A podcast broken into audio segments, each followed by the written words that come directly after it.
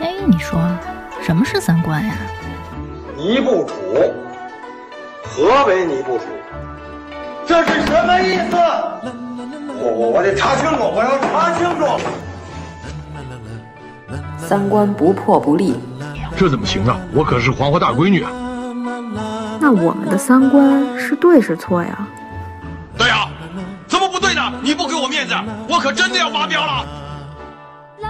三观正，就是三观正好和我们一样呗。这些害群之马，不学无术。欢迎收听《一九八三毁三观》。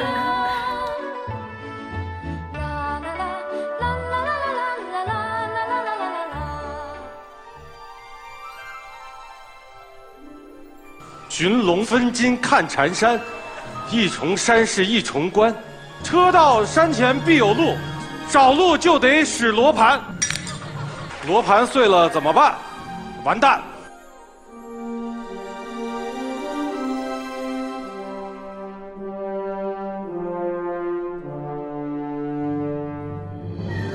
大家好，我是阎摩罗。大家好，我是王苏苏。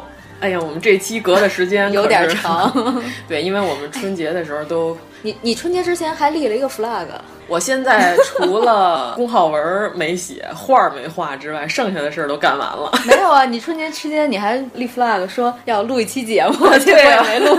但是咱现在不是正在录呢吗？之间拖的有点狠，都没过了出十五了。没 没出正月都算过年。 哎呦我的天呀！那当然，都不让绞头还不叫过年，哦 现在都对对跟对野人 一样。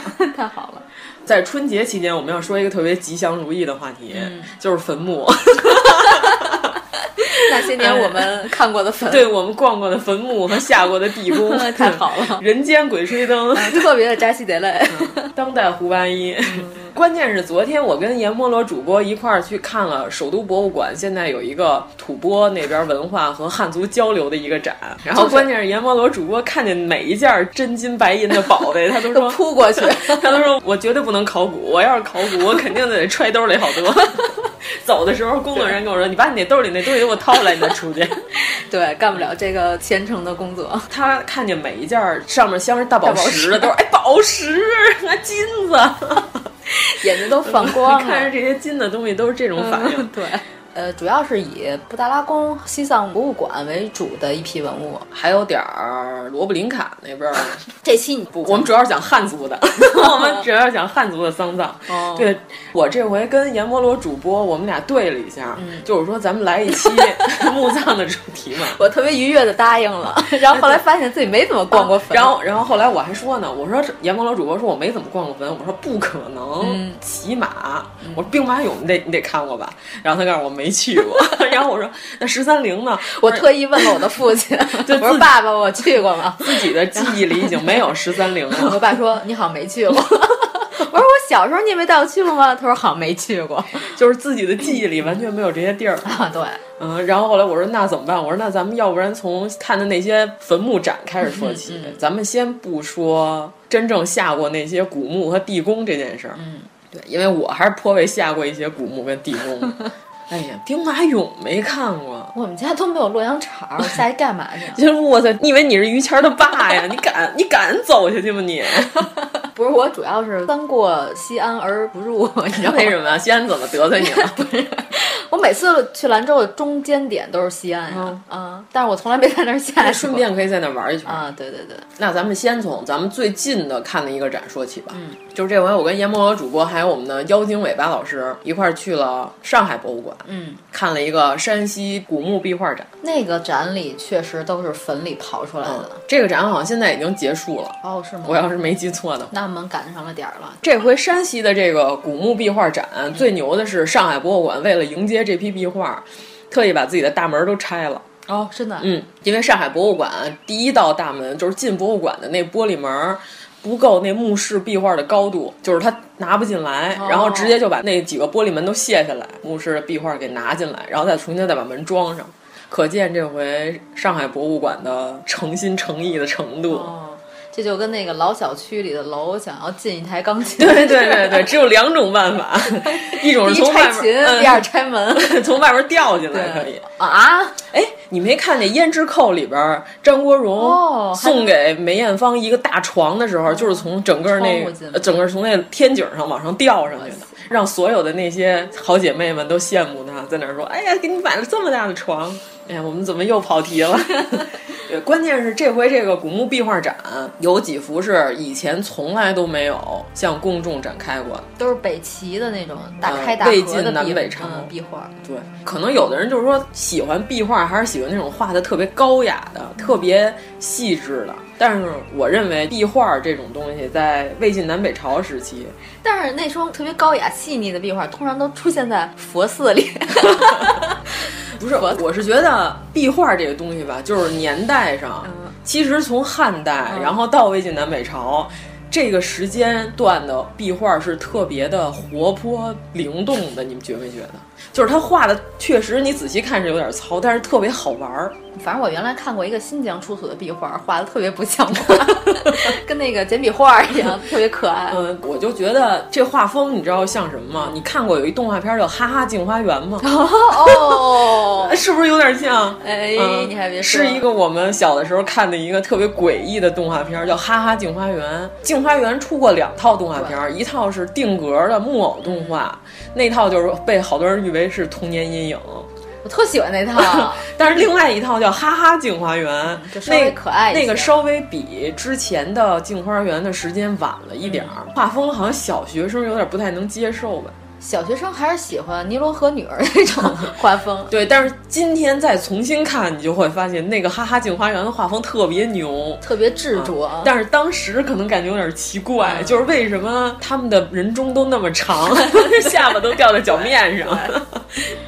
呃，有一段还真描写他们去女儿国，后来裹小脚的那个剧情，哦是吗啊？对这段也复原了。，对你都忘了。木偶的那版也有这一段，林老板 裹了小脚扎了耳洞啊！但是我记着木偶那版没有那么详细，但是《哈哈镜花园》那是吧？林之阳有一个镜头是他走在街上，然后他那裹脚布就脱了在地上， 那段特别好，我特喜欢那个画面。因为《哈哈警花园》是一个多集的一个动画片儿，嗯但是之前木偶那版呢只有四集好像，但是确实是个经典。但是我们这回要说一下，就关于这个北齐和魏晋南北朝这段时间，壁画里边我们看见了好多大神仙，有好多神兽在天上飘着，啊已经没有印象。哪个哪个？不是有一个单杯儿需要排队的那个墓室，啊你记得吗？对对对对对进去之后，正面的时候是墓室的主人杰其夫人两个嗯人坐在正中间儿，但是天上飘着好多龙和神兽。啊，有啊，这个是我们的重点，因为我我们节目一贯都是要搞封建迷信这块。这个墓室里头还不是非常明显，但是同时代的北齐壁画里有一个特别明显的特征，就是那里边会画什么画伏羲女娲、嗯蛇尾香蕉图，就是有好多壁画里都有。有一幅特别有名的，还是一九六五年，是新疆阿斯塔纳出土的，就是居然是出土在新疆。这幅壁画上是什么呀？伏羲跟女娲俩人儿蛇尾相交，伏羲和女娲手里一人拿了一个龟，一个人拿了一个矩，就是所谓的龟矩。哦，我知道那幅，有的墓室就是北齐，它会直接画在墓道的墙壁上，就是如果是夫妻两个人合葬那种墓，就是直接画在顶棚上对。你说的这个还是一个织物，啊，对对对，有的是直接画在织物上，覆盖在棺椁上面。这伏羲女娲，这当时出土的时候还没有引起社会上这么大的反响。知道这个后来为什么又进一步引起了巨大的反响呢？是因为后来发现了 DNA 双螺旋儿。 老外一看这个伏羲跟女娲这两个蛇尾交缠的这个形状，就跟 DNA 双螺旋是一样的。DNA 双引螺起了他们的联想。对对对，引起了他们那些不正经的联想。但确实没什么关系，应该。？不是，你得这么想，你看阴阳相交产生了人类，对吧 我感觉你又要开始胡说八道了。生出了孩子，对吧、d 嗯 n a 双螺旋儿确实是一条链儿来自父亲，一条链儿来自母亲，那倒是两边儿一交缠，生出了人类，嗯对吧？然后都是有二十， 四十六，四十六。我要说的是二十三对儿，哦，二十三对儿，是二十三对儿吧，是嗯四十六 个。关键是这个伏羲和女娲手里拿的这个东西吧，更牛的是什么呢？就是美国这共济会，你发现吗？我的天呀！你看共济会是一把量尺和一圆规，你看伏羲跟女娲手里拿的这东西，所以说，伏羲和女娲是共济会的创始人， 你是想说这个吗？主要是这样，我觉得这伏羲跟女娲很有可能是上古时代流传下来的这么一个文明。就这俩人完全就是俩外星人，或者是外星人给咱们留下来的史前文化。完了，我们这期又不是奔着考古去的，这就开始了。又变成外星人 了。你说是不是有这种可能？啊好吧因为全世界文化它都有这个共同点，什嗯么大洪水啊，就是难以解释这块。共济会虽然说的是，他说这东西是来自于石匠，石匠的一个组织，但是他说的是追求的智慧的终极奥义。嗯咱们这边说的也是人类起源的终极奥义，是不是有点像？五星出东方利中国，对有然后有点这种感觉。嗯对，伏羲拿的那个龟是用来丈量、测算用的，所以说丈夫丈夫其实说的就是他手里拿的这东西。而且好多人都说女娲跟伏羲都是蛇身，其实不是，伏羲是龙身，女娲是蛇身，就他们俩还是不太一样。沙岭北魏壁画甬道里边也有这东西，就是伏羲女娲。而且东汉王延寿在《鲁陵光殿赋》中记载，就是女娲是伏羲临身，女娲蛇躯，就是说伏羲下半身是龙，女娲下半身是蛇。他们俩后背上有星座，哦，就是除了伏羲跟女娲像 DNA 双螺旋缠绕一样的，手里拿着共济会的两个法器之外，身后还有星座。还有一些难以解释的星座，还有一个等边三角形，我记得就是在伏羲的嘎吱窝下面这个位置，关键是他们俩的手势非常的金属礼，哈的扣感觉，哎呦我的天呀！这他们俩是两个硬核吗？ 对，其实他嗯们俩是两个手拿着那两个法器，然后互相指着对方，好对像是。但是呢，就是这个整体的状态特别像看演唱会。啊，对，你知道这个姿势，如果说没有看过这幅图的小伙伴们，这个时候可以打开电脑搜索一下，或者呢，也可以是呃，我们给你形容一下，就有点像什么，就两个人在 battle battle 跳完舞之后一指对方，就是哎对该对对你跳了，对对对然后对对对，特就是别这像种，手而势且，两，我感觉女娲盖儿窝底下是一个墨斗儿，对，那个是伏羲的右手拿的，就是伏羲哦哦的哦左手拿的是呃，龟，龟，对，就是丈量土地用的。然后女娲的右手拿的是矩，就是用来测量天象日历，因为她左手拿的是算算筹筹。，就是李卫公喜欢的那不些是东西。你想， 伏羲主要负责什么呀？ 就是量地、打家具。女娲主要是干嘛呀？就是算家里点东西，算天法立项用的。然后嗯哦我再给你看一眼共济会的那个图啊。嗯。你看看共济会这哎个是不是啊跟伏羲、女娲手里拿这对个对对特别的一样？而且这个图上也有日月、就是共济会意为不是自由的石匠吗？汤石墩儿，你要是看过《达芬奇密码》这个小说里边，也说过女性其实是圣杯，是一个倒三角，正三角代表的是男性，等于说这两个东西合在一起是他们共济会的呃六角星的那个形状。但是咱们说的阴阳其实也是代表的是一个精神概念，只是用两个形象来比喻了一下。其实我觉得这俩文化，我觉得中间肯定有点什么渊源，不然这也太巧合了，跟我们学。 共济会的创始人到底是谁啊？哇，你这个问题问的我根本不知道。 共济会的创始人，那可能就是女娲，可能真的是外星人。关键就是我老觉得他们这种坚持这种人世间真正的精神上的真理，或者说科学真理，这东西我觉得还是跟上古文明有所关系。嗯，因为咱们中国古代，就是说到咱们墓室里边儿，你看墙上有伏羲跟女娲，这个终极目的是什么？其实咱们中国古代并不是讲究轮回和转世的，这个东西是佛教概带来念的引进来对的。咱们最早的时候是要成仙的，嗯，而且咱们这成仙是说的是肉身不坏。你看马王堆出土的女尸和所有的这些穿着金缕玉衣，嗯现在能保存下来的这些尸体，其实他的意思都是说的是要保护住这个肉体，他意思是魂魄还能回到肉体上，然后直接是肉身成仙，哦，这是我的梦想，就是直接就从这墓道里人就颠 哦了，就有点木 哎，有点那木乃伊的意思。你看古埃及人也好把哦也是这么人玩儿的做成泡面这块 的，给它风干了，然后是吧真恶心？随便一说，嗯就是说到成仙这件事儿，咱们就要说之前咱一块儿看那海昏侯，嗯、我看那纪录片儿里边说的是汉代那会儿有一个最最终极的意思是为什么要在墓穴里放这么多玉，就是因为玉可以凝聚人的魂魄和灵魂，所以说要穿金缕玉衣。把他全身都用玉片覆盖住之后，直接把这个灵魂吸引过来。哎，你觉不觉得这是一个古代的宇航事业的一个巅峰？，哦，宇航服 对宇吧航这块的。玉可能是一些燃料，是不是有这个意味？哦，因为你看它所有九窍都要用玉塞住，嗯对吧？但是海昏侯出土的时候，他没有金缕玉衣，是因为，呃，他死的时候他已经是诸侯王爷了，这个东西必须得是皇上赐给他。虽然他当了二十七天皇上，但是他最后是被直接一妈到底。他死之前，他就是特别希望穿，结果他到死都没等着这金缕玉衣。没等到他的宇航服， 对，没等着之后呢，出土的时候特别牛的是什么？海昏侯这大哥还挺有思路，啊 他想了一招，就是先开始出土的时候，他那墓虽然被盗了，你记得吗？咱们看那展览，上面已嗯有经挖盗出一洞嗯盗洞来了，都已经到他那内室了。到了内室之后，一看里边全是积水，就嗯没进去，没偷成，等于说他是之前地震的时候把地下水直接给震进来了。打开的时候，海昏侯就是一个还是一个泡面的状态，泡面就泡面了吧。而且他原来地震的时候还把整个那棺椁给压塌了，等于说海昏侯出来的时候是一薄 脆，天津人讲叫果篦儿。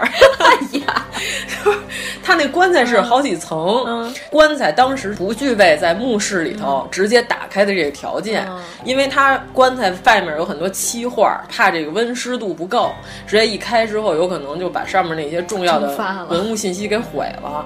因为它已经在那么潮湿的水里泡了这么长时间了，你骤然改变它这个温湿度的话，它肯定要完蛋。嗯当时就是整体装箱直接抬到巨大的一个常温恒湿的一个研究的对研究机构，嗯然后对对就是说对咱整体开箱，先给刘贺整个装到集装箱里就抬走了。当时那纪录片演的时候，好多弹幕就说护驾，快护驾， 朕有点晕，快护驾。抬走之后，打开了棺椁，它是一层一层剥的，等于说就给刘贺拍瘪了， 等于他那棺材里也是瘪的，就是棺材整个是从上面摁瘪了，是吗？嗯嗯就属于得赔钱的那种快递。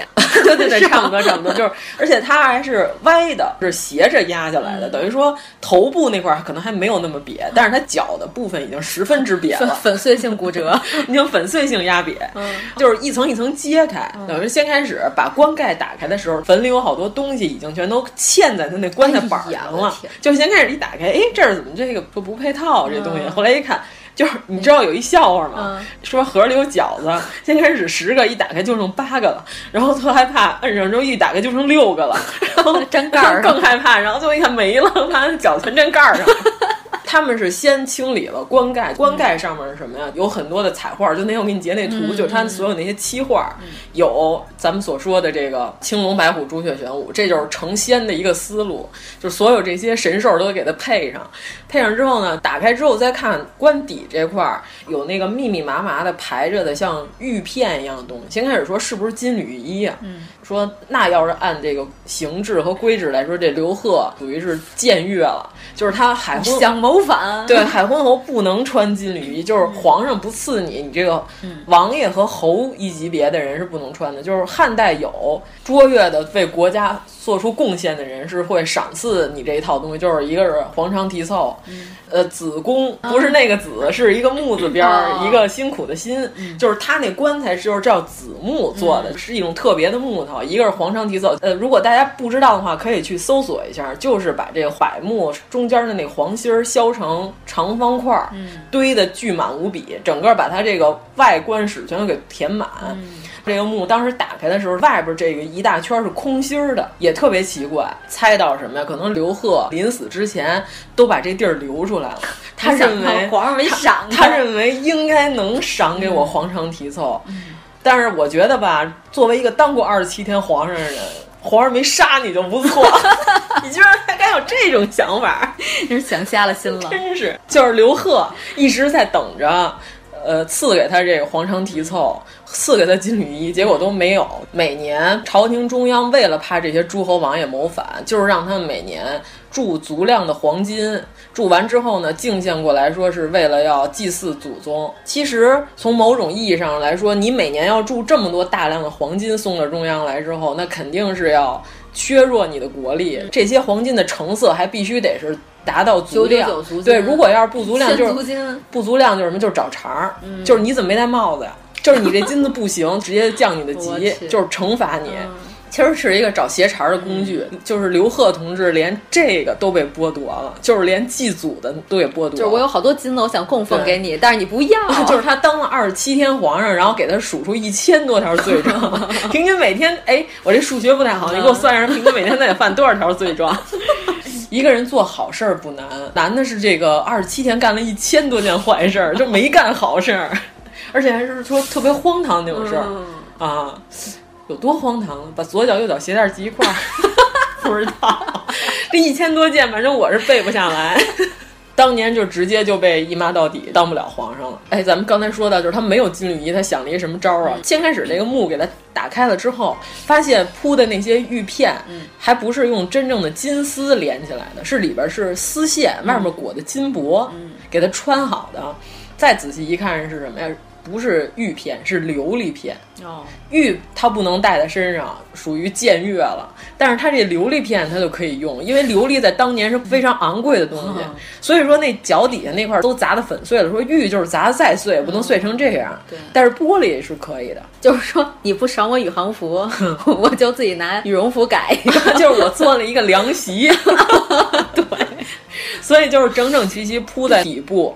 而且当时他那个拍的太瘪了，玻璃凉席已经嵌在那棺底了。哦那咱接着说了接着，哎，中间是不是可以插播一下，就关于我们从录这件事儿？大家注意了啊，这段是我们第二天重录 的，因为一连定要把这连句话说上吗？连续两次发生了录音事故。 对，就是我们昨天录的那遍吧，已经不可能再找回来了。嗯、所以说今天肯定跟昨天不一样，昨天那是一绝版。 啊对对对，所以你们都不知道我们昨天说了什么。啊而且这个绝版已经连我们的记忆里都没有了， 全忘了。然后接着说了啊，就是咱说刘贺这个玻璃凉席怎么提取，就是他们专门的有一种物质叫薄荷醇，就是这东西就跟一个加固的一个有点像粘胶一样的东西，就是在单面上把它涂上，涂上之后加固，而且这个东西不会对文物造成任何的损坏。那你说是不是就像糖葫芦外面层糖衣一样？哎，差不多，而且把这个东西洗下去之后，不会影响原来的这个文物本身，就是因为它那一面儿和棺材接的太牢固了，所以这边需要加固，然后再给它抠出来。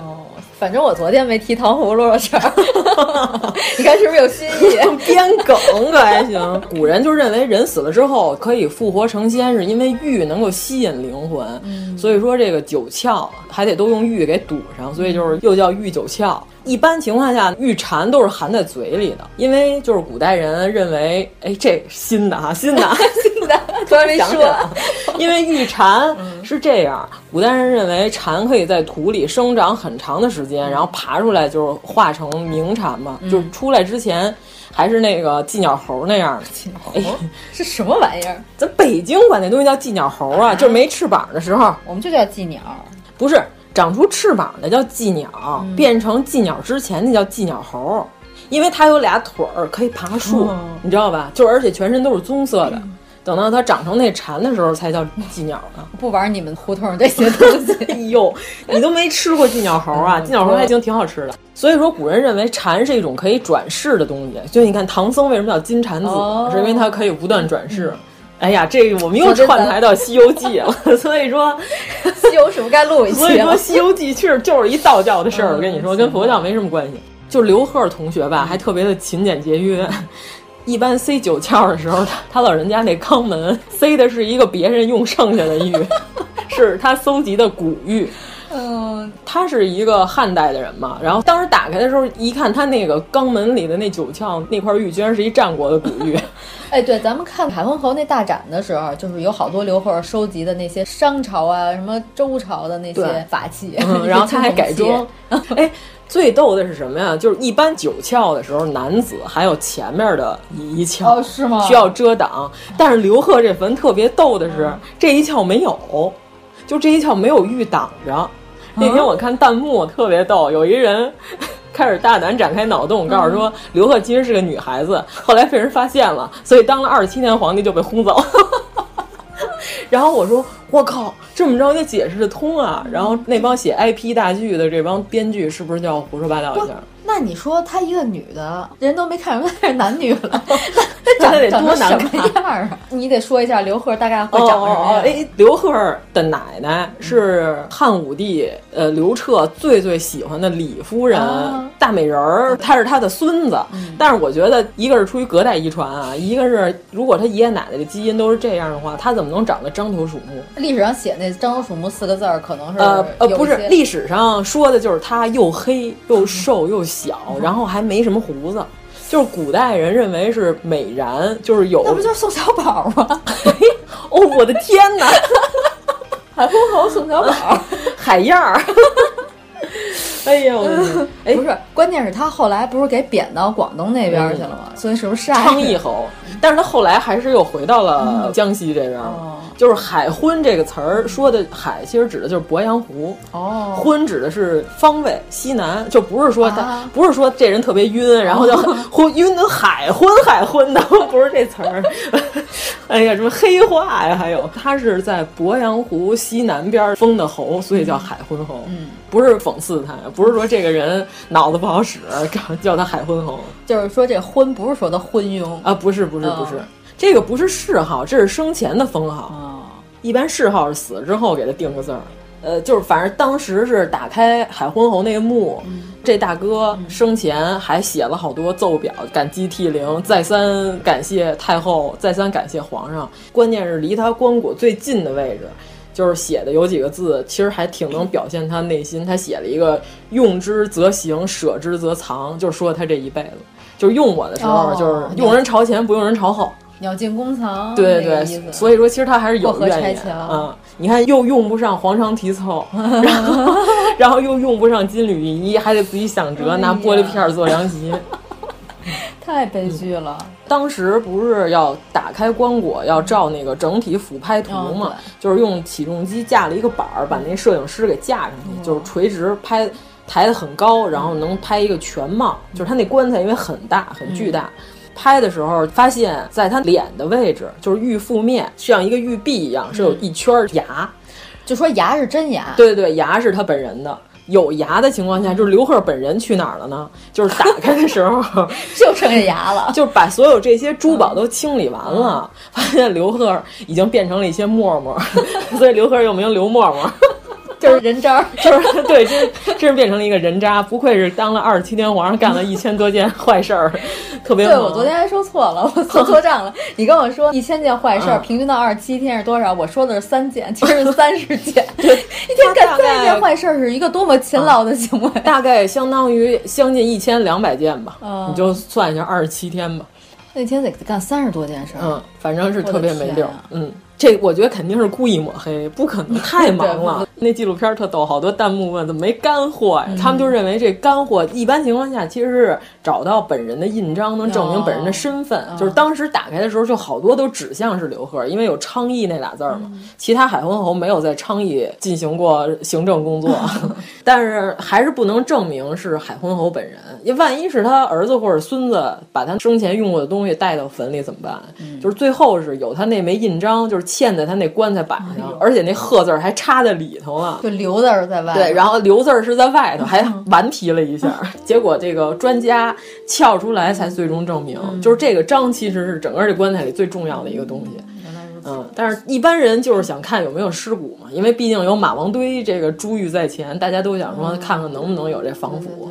你现在有 DNA 技术，嗯对吧？你这个牙如果能提取 DNA 的话，就能复制一个刘贺。，对，就是现在刘沫沫本人就只剩下两排牙了，就看她生前牙质还不错，啊牙已经被拍裂了，就是因为哦她棺材因为地震，整个嗯墓室都塌了，她那棺材板都已经把她牙都拍中中间都有裂缝儿。哇哦嗯，所以说从曹操墓里能提取曹操的牙的 DNA，应该也是可以的吧？嗯对对对对。复制一个曹操，嗯，对，哎，关键是咱这梗用的变数太多了。哦哪个梗啊就是华佗是个混蛋。 人明明曹操是因为龋齿带动的脑袋疼，非得我要就给是人开颅。嗯我就是说他是三叉神经疼，还得要取出它的风弦。哎呦，风弦在哪儿你就取。咱昨天说的是从脑袋里把那龋齿 取出来，从嘴里取好不好？你死不死啊？不是我昨天说的，你知道是什么？嗯，华佗可能不认为他是龋齿，没检查到那儿，因为当时没有那些小镜子，特别精密的牙医的仪器。哦，你说华佗是个瞎子，然后他是龋齿太深了，然后带动的那个神经疼，哦他可能就觉得他是神经疼，然后一说神经，可能就上了头了。 那就就从脑袋里把他神经就是还是想把插他的脑子插断，脑子挖出来哦看看嗯呀，天哪天哪！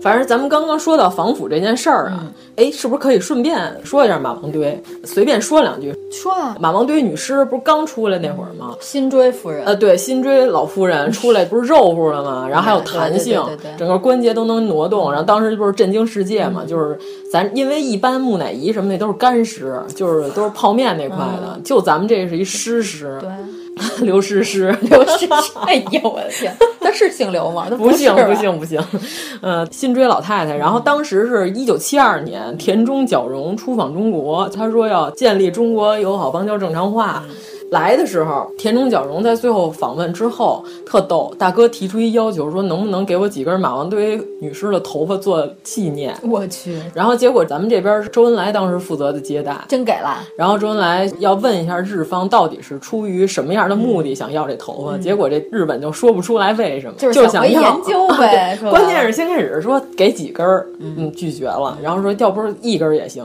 嗯然后说还拒绝，说半根儿也行， 还拒 绝，然后说给给一寸也行，结果一寸也没给，嗯到最后。这个不能瞎给啊，我觉得他们应该是想研究一下中国古人的呃 DNA 情况，有可 DNA 能已经掌握了这项技术。我还特意查了一下当时这个新闻到底是怎么写的，就是九月二十五日，日本首相田中角荣、外相大平正方、内阁官房长官二阶堂进一，啊，不是内阁官房长官二阶堂进一行，二阶堂进一。所以要不说 算了，二阶堂进一行来华。九月二十七日，毛泽东主席在中南海会见田中角荣。九月二十八日，田中角荣在故宫参观了马王堆。哦，那会儿马王堆在故宫展刚刚刚展出是在故宫啊、哎，那汉墓出土文物故宫展真的是有这个传统，宋代女尸展，啊好像还有一句明代的，我可想去了。里边儿有几件儿当时的衣物，就是挂在墙上展览，哦然后里头就是一女尸盖着一个白的单子。哦、就是中科院当时给国务院的请示中建议说，日方不说明马王堆女尸头发的用途，中方不便向日方赠送。然后中科院建议当时是被总理采纳了，然后回复是日方不说明女尸头发的用途，一厘米也不赠送。对，关键是不只是日方田中角荣想要，当时据说是基辛格他们也挺想要的，嗯肯定的呀，啊。然后说基辛格同志提出的是用一克嗯月球上的土壤换取马王堆出土里边那个木炭，结果最后咱们这边也没换。嗯其实我觉得这个应该换一下吧。其实吧，这现我觉得现在不好说，就是说啊你真给他了，你很难说到现在他有什么样的研究成果。嗯，可能就是方便面的冷藏期时间又延长了其一些。实我觉得你仔细想想吧，他就是复制出来一个新锥又怎么样呢？是啊，这不好说。他可能还是想研究一下古代这科技。嗯当时不是说的是辛追夫人那墓里发现了大量的木炭吗，嗯其实我觉得那主要是除尸用的。他拿月球土换木炭是有点亏 啊。反正他没见过，咱为什么不要这见见？月球土？这月球土咱到现在都没弄上呢。嗯，过两年 吧。啊，对啊，估计咱们当时也是琢磨，我们要这月球图也没什么用，算了，还是不换了。嗯，这属于是野史中的正史，就是有这个说法，现在在网上也能查到。嗯嗯，这要按咱们评论，就是为什么不换呢？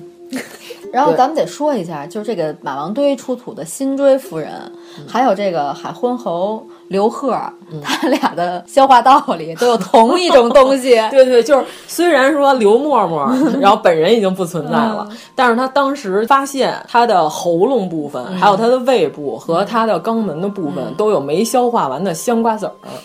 对，关键是刘贺生前就是这人的身体特别的次，嗯就而且他有严重的风湿病，那里边儿随葬品里也有他的床榻，就是这大哥一直都是跟着，就是一直病病歪歪。匍匐前进，就属于 天哪，对每天都靠爬。就出去就是靠抬那种。哦结果他死之前居然还大嚼香瓜， 所以我们就怀疑啊，是不是皇上想让他死？对然后 赐了四十斤 香瓜。后来我们说你一下午给我吃 完，别放毒药，这四十斤瓜就是没毒能把它撑死。 来关人家键是公子古说代汉代的时候，香瓜还是属于奢侈品，普通老百姓吃不上，嗯就是这东西只有贵族才能吃。想想现在什么嗯东西才能和当年的这个香瓜来进行比较？嗯，我想想啊，可能是龙虾吗？哎，日本的那个网。呃，网文甜网瓜，文甜瓜对对对，北海道也有产出。那现在要让你吃四十个网纹甜瓜撑死，你乐意吗？不行，我觉得我一个我就要撑死 了， 那个东西不是我太腻了。但我觉得那个东嗯、西主要是齁死的。 对，那东西太甜了。对，关键是网纹甜瓜其实也不是吃不起，就是这东西当时在京都买的是大概合人民币两百多块钱一个，但是淘宝代购好像就需要四五百，哦，哇，四十个也不少呢。嗯，普通老百姓确实吃起来有点费劲。所以说这吃瓜群众别乱当。对 对对，就关键他是被皇上强迫当了吃瓜群众。当时是好像说还做了他那瓜子儿的毒物检测，就是说是不是给他下毒，就是想让刘贺死。但是这大哥都这样了，你还惦记给他弄死？ 就是皇上御赐白绫、毒酒、香瓜。你选，算了，我还是吃瓜吧，还是当一个安静的吃瓜群众。嗯对，等于说把刘贺这个沫沫都清除完了之后，他的官邸嗯还铺了密密麻麻的金饼。哎呦，对，就是当时那专家，就海森侯的专家，江西的那个老专家，然后看着还有金饼，还有金饼，然后当时老专家特别激动。啊，当时中央政府就是为了让地方诸侯割据势力不让他们做大，就是让他们每年定期净献黄金。就是如果说你这个金不够，足金足两，检查完了不够，就是削你的爵，然后就是找茬儿，就是你怎么没戴帽子，然后抽你，抽你大嘴巴。而且你同时你铸造黄金本身就是已经削弱你的经济实力了，因为它那个需要的大量的黄金，这东西就是祭祖的时候才需要使用。结果就是刘贺连祭祖的这个权利都给他剥夺了，回首都见祖宗机会都不给他。就刘贺死之后，就把他所有生前他每年都乖乖的铸黄金，你说这人多惨啊！就是有每钱我都送不出去。对对，每年都铸好了黄金，然后等着中央的召唤，然后让他去见他的祖宗，然后结果就是每年都等不到这一天。用这么多黄金都啊不能换回自己的祭祖的权益。对，然后结果他死之后，就把所有的这些金子全都带到了地下，所以说他这里边的金子是属于目前汉墓里最多的。嗯啊，而且出土的刘贺随身物品，其实我觉得他应该不是一个特别昏庸无能的人，就出土好多大量的，还有《论语》，轮椅， 不是《论语》，是《论语》啊而且里边还有一幅孔子画像。哦，嗯，对哦，嗯但是头部已经腐坏了，但是看身体就是有文字，上面写着是孔子的画啊那像那。太遗憾了。嗯虽然看不见头部，但是这标准像嘛，不都那样？孔子双手交叉，双手交叉对对对。然后，反正这幅是目前已经发现的最古老的一幅孔子画像，嗯还是非常有文物价值，而且竹简也特别多。现在他们清洗整理出的文字也不少。然后而且还有一些乐器嗯，对于和这一些食物对有一。套半编钟对嘛，嗯， 对，对还有一个我觉得特别印象深刻的一个嗯叫唇鱼的一个玩意儿，特别像一个鱼雷的壳儿， 就倍儿老长，但是它是一个乐器。嗯现在不是还有那演员吗？姓唇鱼的叫嗯唇鱼珊珊，哦知道，那那个是个骨姓儿，啊嗯主要是刘贺那里边发现了十顶，就是一般不是说九顶，嗯他是发现了十个铜鼎，但是好像说到了汉代，已经不像周朝的时候那么在乎这个九鼎必须得天子使用了，所以说就是里边十鼎也无所谓，也没人在乎这些事嗯儿。就是反正刘贺同志属于是在借阅范围之内的事儿，我能花多少钱我就花多少钱，借阅范围之外的事儿我一件事儿都没有做。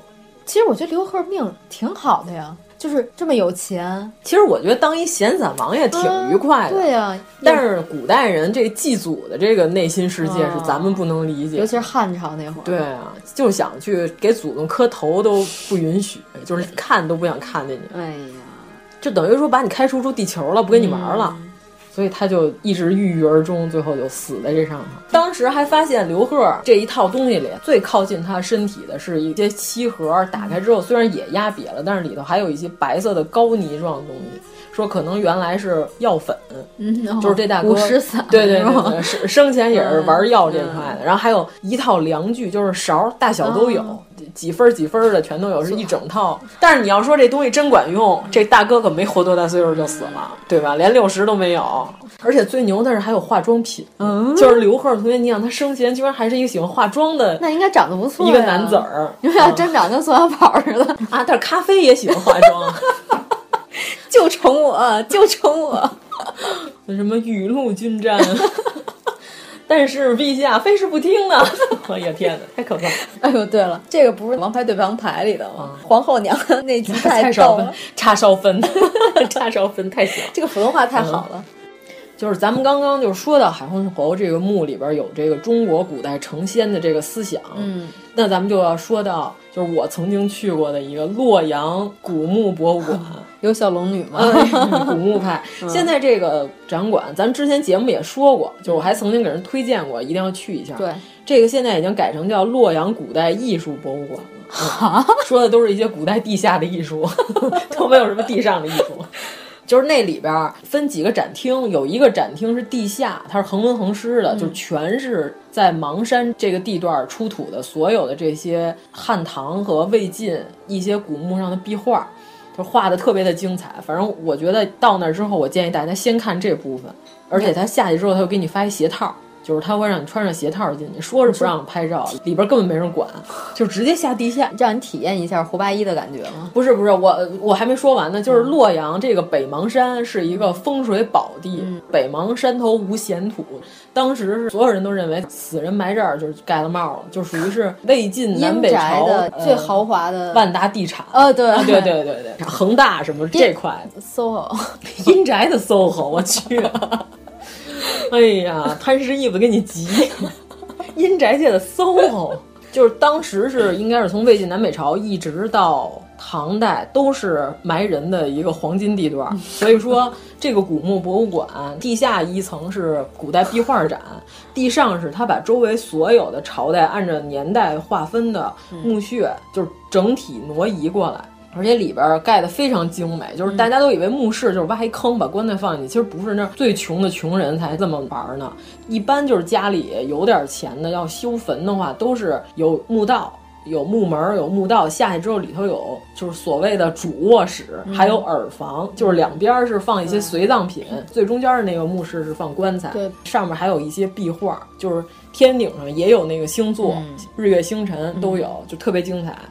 我就是要推荐一下，就是你要下地下，它有一个补千秋墓室壁画，啊就是伏羲女娲图，就刚才咱说那对对些对伏羲女娲图，而且而嗯关且键个是这是一个特别巨老长的一张对对壁画对，特别精彩，画的就是墓主人和他的夫人俩人成仙的过程，就是啊最牛的这里的伏羲是一个秃顶， 我特别喜 欢，对， 昨天我们嘲笑了半天，今天可以重新嘲笑一发际遍，线嗯特别靠后，还留一小八字胡。据说是那个时代已经有了按照墓主人就男女主人的面部特征来把他们绘画成神仙的这个服务项 目，所以说这伏羲是秃顶的这件事儿还是特别的精彩。而且那个壁画上就有仙人王子乔、女娲，还有什么太阳，里边儿也有金乌、玉兔，这所有配置都嗯还有有。青龙玄武，啊对对对对对，朱雀、白虎、青龙、玄武这都有。马王堆那帛画上也有吧？对对对，马王，但是马王堆上没有伏羲、女娲。嗯，对，他讲的是新追的日常生活，对，只有我记得嗯金，乌玉兔，下面是新追老太太，是一个还是俩侍女儿搀着她，呃，反正有吧。在她那梯形帛画上。对，反正一般情况下，这个绘画的这男女主人已经成仙了，有无数的神仙簇拥在他周围。大家可以去找来看看这个升仙图，对对对很我很们长，我觉得挺有意思的。这啊样我们再再重复一遍，就是洛阳补千秋墓室壁画《伏羲女娲图》。嗯，等到时候可以看一眼，特别有意思。有的地方也叫升仙图， 而且那个古墓博物馆嗯地下的时候，还能看到唐朝当年的妆容，就是嗯脸上有那个斜红妆，写了呼啦的 妆，就是斜红妆，还有血晕妆。嗯，这大概是什么样儿？就是在你太阳穴的位置画两个血道子，然后还给它晕开不。是太阳穴吧？是这个脸颊这块儿，，呃就是大概是脸颊加太阳穴这一块儿，因为要画一个长长的血道子就是扮演一个坏人的时候，就要画一个 疤了，就这个位置。对 对对 差不多差不多。对嗯，然后如果你要是有幸能穿越到唐朝，嗯然后你看到这个血晕妆的时候，这个才是当年的一些化妆，嘴还要涂成紫黑色，哦嗯哎呦非常的酷毙，就是一一大街冷特儿，你知道吗？ 满大街都是冷特儿，哎呀，太棒嗯，了！就是牙套妹， 嗯奈何美，色，非常奈奈何美色，感觉。对，反正是我觉得，就是穿越到唐中后期，嗯你在大街上就会看到无数的这种非常猎奇的化妆。嗯反正我觉得也是国之将亡，必出妖 孽。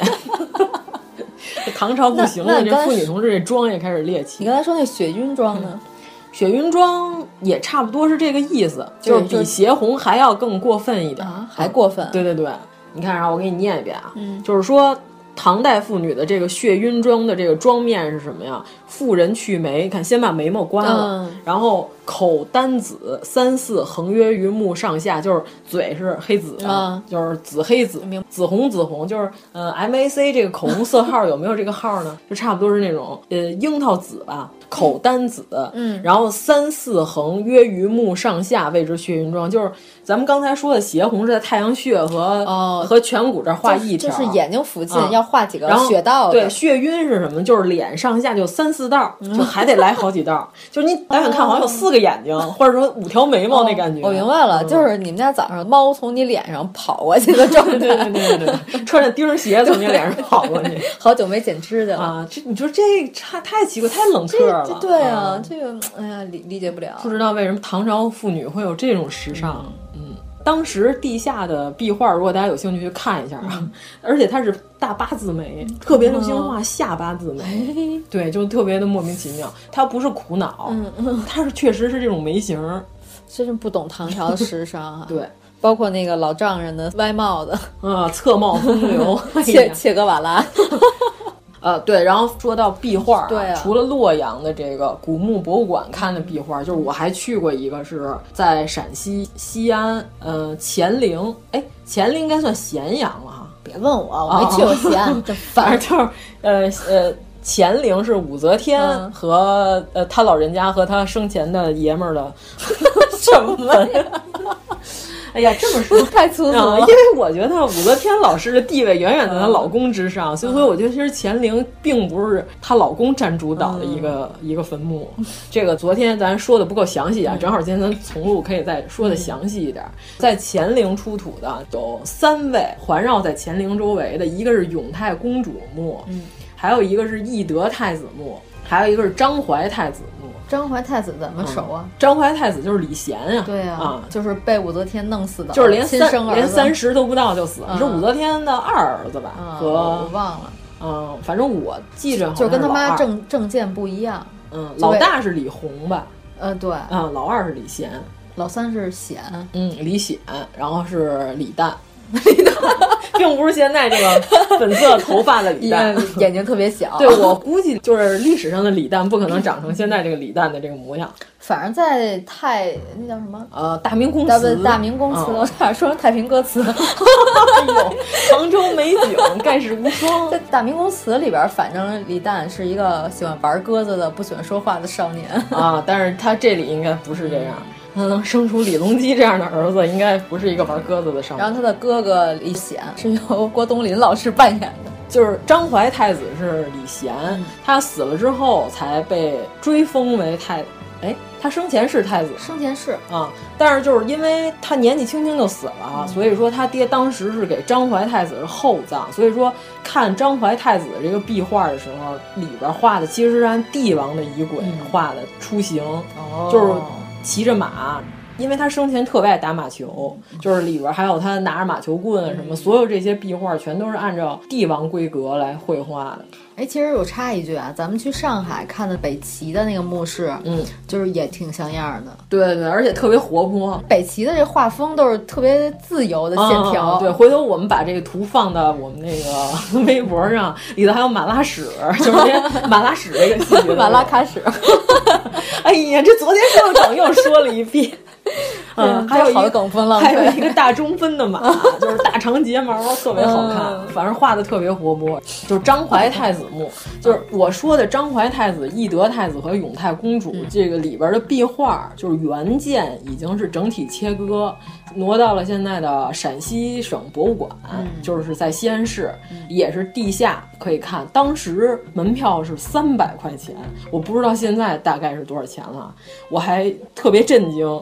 第二精彩的是什么？就是刚才我说这永泰公主，嗯对，这永泰公主，这昨天我也给阎摩罗老师看了，画的特别精美，里边那些侍女儿什么的，对，而且它有一个复原图，因为实物的壁画已经颜色有些剥落了，嗯所以它有一个复原图，就是那个颜色当时对当时的那个状态的话是非常漂亮的，对非常鲜艳艳无比的。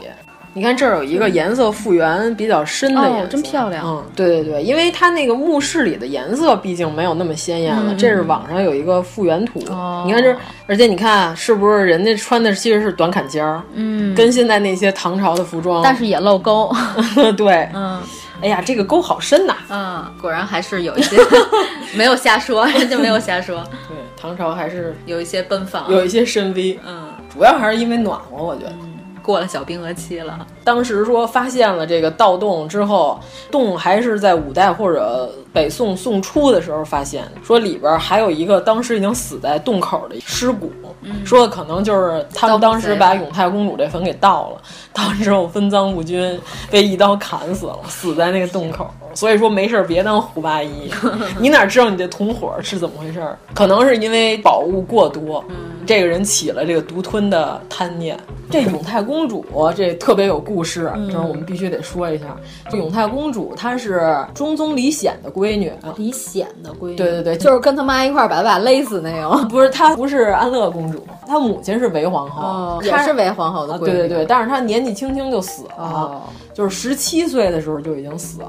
主要是因为她发生了什么事儿呢？就是当时是武则天的外甥武承嗣的儿子和她结了婚，嗯，结果就是小夫妻吧，关系还不错，嗯特别恩爱。因为武则天晚年的时候不是宠信 张易之和张昌宗， 你确定是张昌宗， 不是张宗昌吗？张宗昌是大 帅，张宗昌是大是炮开西轰他 娘！ 张宗昌是好个蓬莱阁，妈的真不错。张昌宗是男宠，穿着仙鹤的衣服、哦啊，被武则天所喜爱。就是他喜欢这俩男宠吧，就是特别欠，就是一天到晚到处跟人递葛，等于说这个驸马当时和这个懿德太子，就是我说的这三个墓穴里，除了张怀太子，还有一个懿德太子，就是这李显的儿子，等于说是和大舅哥一块儿喝酒，就说起来说哎这俩这男宠太不像话，就仗着自己漂亮，然后皇上喜嗯欢，说他的嗯坏话，，对，但是其实人本来是私房话，结果不知道为什么就传到武则天的耳朵里了。结果武则天就巨生气，就当时就是责令什么要就把他这孙子和他这个孙女婿，嗯就是都招到宫里来一顿臭揍。杖刑之后呢，下手狠了。我估计可能张昌宗、张易之这肯定也是使坏了，嗯反正就把这俩人，你想这全都是贵族，也没怎么挨过打，所以对说吧这个老太太，抗击打能力也不太行。老太太到最后确实有点糊涂了。对啊，这怎么能为了外人把自己亲孙子都捋死呢？ 可能一下没打好，打太阳穴上哎了呀啊。结果就是，呃，孙女婿和这个亲孙子、当天晚上就没缓过来，就一下就死了。死完之后呢，这永泰公主还怀着孕呢。嗯之前的唐书，呃，甭管是后唐史还是唐史里边写的，一个是说是武则天就是亲手把自己这孙女儿给勒死了，一个是说的是赐死，我觉得不可能啊亲手勒死，对，当然就不是他亲手，就是亲自下旨下旨。然后结果呢，就是在这个永泰公主这墓里头出了墓志铭，嗯等于说给武则天证明了。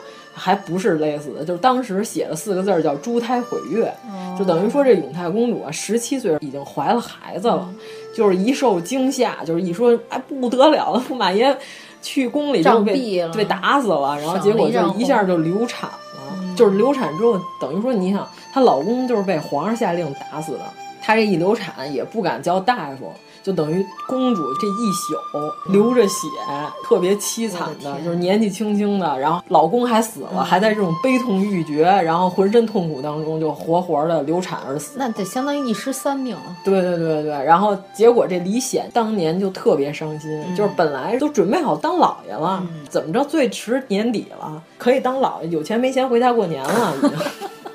这句梗倒没忘，然后结果李显当时就特别伤心，但是他是无论如何不敢忤逆他娘。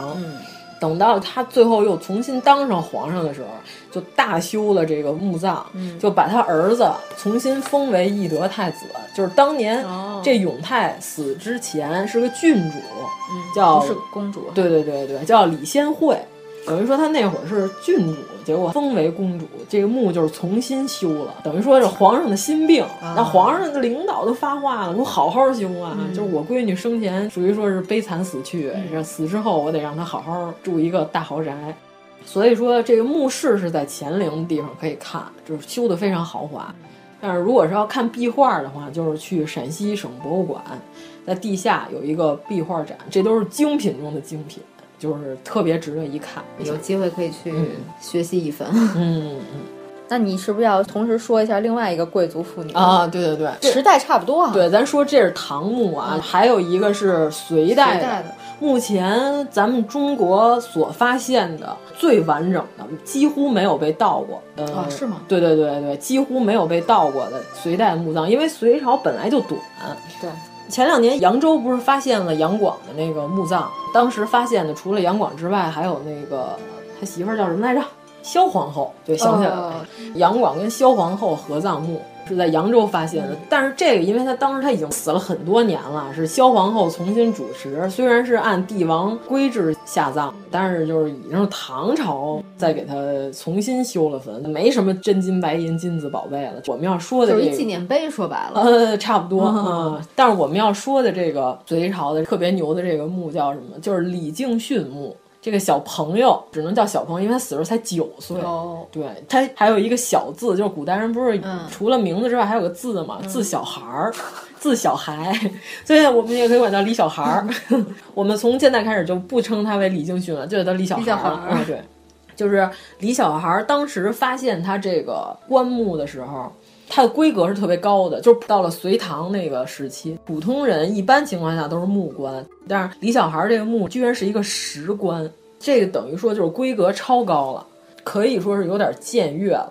石棺比木棺的规格高。对对对对对，就是在唐朝的时候，一般情况下就只有皇族的直系亲属才配享用这个石棺，就比如说皇上、太子、皇后什么，一整块石头雕的这高级啊。啊对，这个石棺不是说是一方方正正的，它还是给它雕成了一个小宫殿，哎呦，就是还有飞脊，它是一个九脊，就是九脊是什么？中间一横，然后两边不是五脊，就是五脊不是一边两个吗？它那是一边四个五脊六兽那个对对五脊对，但是它是九脊。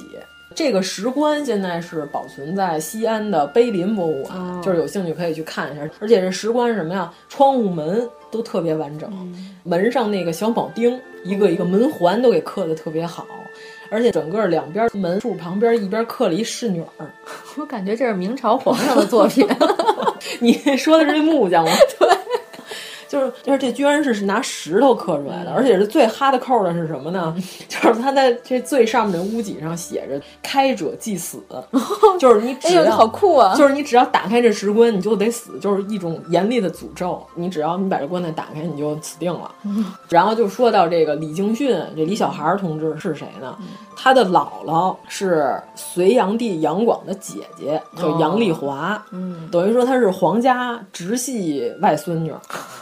对，而且这个李小孩儿他母嗯亲这边呢、是原来隋朝之前不是北周嘛，嗯等于说是北周皇帝这边的血脉，哦等于说，这个李小孩儿他是继承了隋朝老杨家这个嗯皇族血脉以及北周皇族血脉。这少数民族混血的孩对子，对 对对，这小孩儿一生下来，他姥姥杨丽华就是无比喜爱，就一天到晚带身上，就揣兜里那种嗯带身 上，对，就跟袋鼠，哎就呀跟袋鼠兜里。哎，前两今天天还有一张图呢。前两天我看微博，嗯告诉说有没有人把手伸到袋鼠兜里， 经过同意的那种。